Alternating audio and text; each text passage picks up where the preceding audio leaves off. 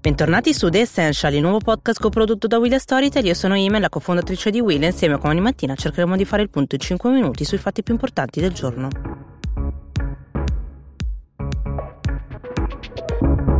Spostamenti liberi tra le regioni dal 3 giugno oppure un rinvio di una settimana dall'entrata in vigore del decreto per tutti. Sono queste le due ipotesi su cui il governo ormai sta lavorando da diverse ore per poi sottoporle ai governatori di regioni nella conferenza Stato-Regioni convocata per domani. Dopo le proteste e le polemiche sulla possibilità di uno slittamento di sette giorni che riguardi soltanto eh, Lombardia e Piemonte, due delle regioni più colpite, si cerca una mediazione con le regioni del sud che invece minacciano di eh, far entrare entrare sul proprio territorio soltanto chi presenterà eh, un test sierologico effettuato nei tre giorni precedenti, una possibilità che il ministro eh, Francesco Boccia ha già respinto, ma l'obiettivo finale rimane quello di evitare eh, strappi tra nord e sud. E dunque non è escluso che si confermi la libertà di trasferimento prevedendo una quarantena breve per chi va in alcune aree, una regola che dovrà valere anche per gli stranieri che arrivano in Italia. Il provvedimento che è entrato in vigore il 18 maggio scorso prevedeva che eh, dal 3 giugno non ci fosse più alcun tipo di limitazione per spostarsi in tutto il paese. I dati riguardanti la Lombardia però con un nuovo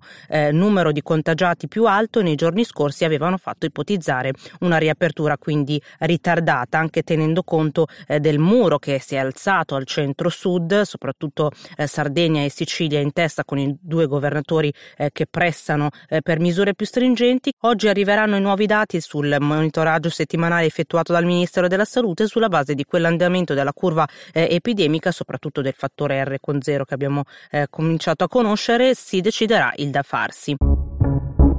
Non si placano invece le tensioni negli Stati Uniti. A Minneapolis, nel bel mezzo dello sdegno dopo la morte del giovane 46enne afroamericano George Floyd, rimasto eh, soffocato dopo un fermo di polizia, le proteste sono scoppiate martedì dopo l'uscita di un video in cui mostra eh, la morte di Floyd eh, supplicante mentre la gente preme il ginocchio contro il suo collo. Con il passare dei minuti Floyd smette lentamente di parlare e addirittura eh, di respirare. La CNN ha riferito eh, che il commissariato è stato dato alle fiamme, spiegando che gli agenti avevano eretto delle recinzioni intorno alla stazione di polizia che era stata presa d'assalto da migliaia di manifestanti che l'hanno completamente abbattuta. Alcuni dimostranti eh, sono riusciti infatti ad arrampicarsi e ad appiccare il fuoco anche all'interno degli uffici stessi. In tutto sono stati attivati più di 500 soldati a Minneapolis, ma anche nelle comunità limitrofe. Donald Trump, il presidente, ha twittato eh, sulle violenze dicendo non posso sopportare di vedere quanto sta accadendo a una grande città americana americana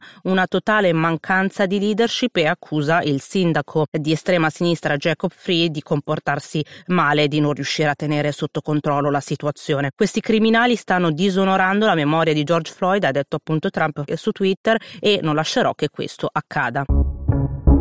Proprio Twitter, che è il social più amato utilizzato dal presidente Trump, è tornato a segnalare eh, un post del presidente. Il social network ha marcato eh, un post del presidente oscurandolo parzialmente perché ha ritenuto contrario alle regole di utilizzo eh, del social network. Il tweet però non è stato oscurato del tutto, eh, poiché spiegano eh, quelli di Twitter potrebbe essere eh, di pubblico interesse sapere essenzialmente cosa c'è scritto. Il tweet che rischia di accendere un nuovo fronte tra la Casa Bianca e eh, i social è quello in cui si riferisce ai disordini di Minneapolis. Ha scritto infatti il presidente che quando iniziano i saccheggi si inizia anche a sparare. Secondo Twitter il post di Trump ha violato le regole sull'incitamento alla violenza, ma la decisione di non oscurarlo è dovuta alle stesse regole che i social si è imposto. Nelle regole di utilizzo infatti si legge che Twitter, pur adottando il principio di rimuovere contenuti che esaltano la violenza, riconosce che a volte può rientrare nell'interesse pubblico consentire alle persone di visualizzare visualizzare tweet che altrimenti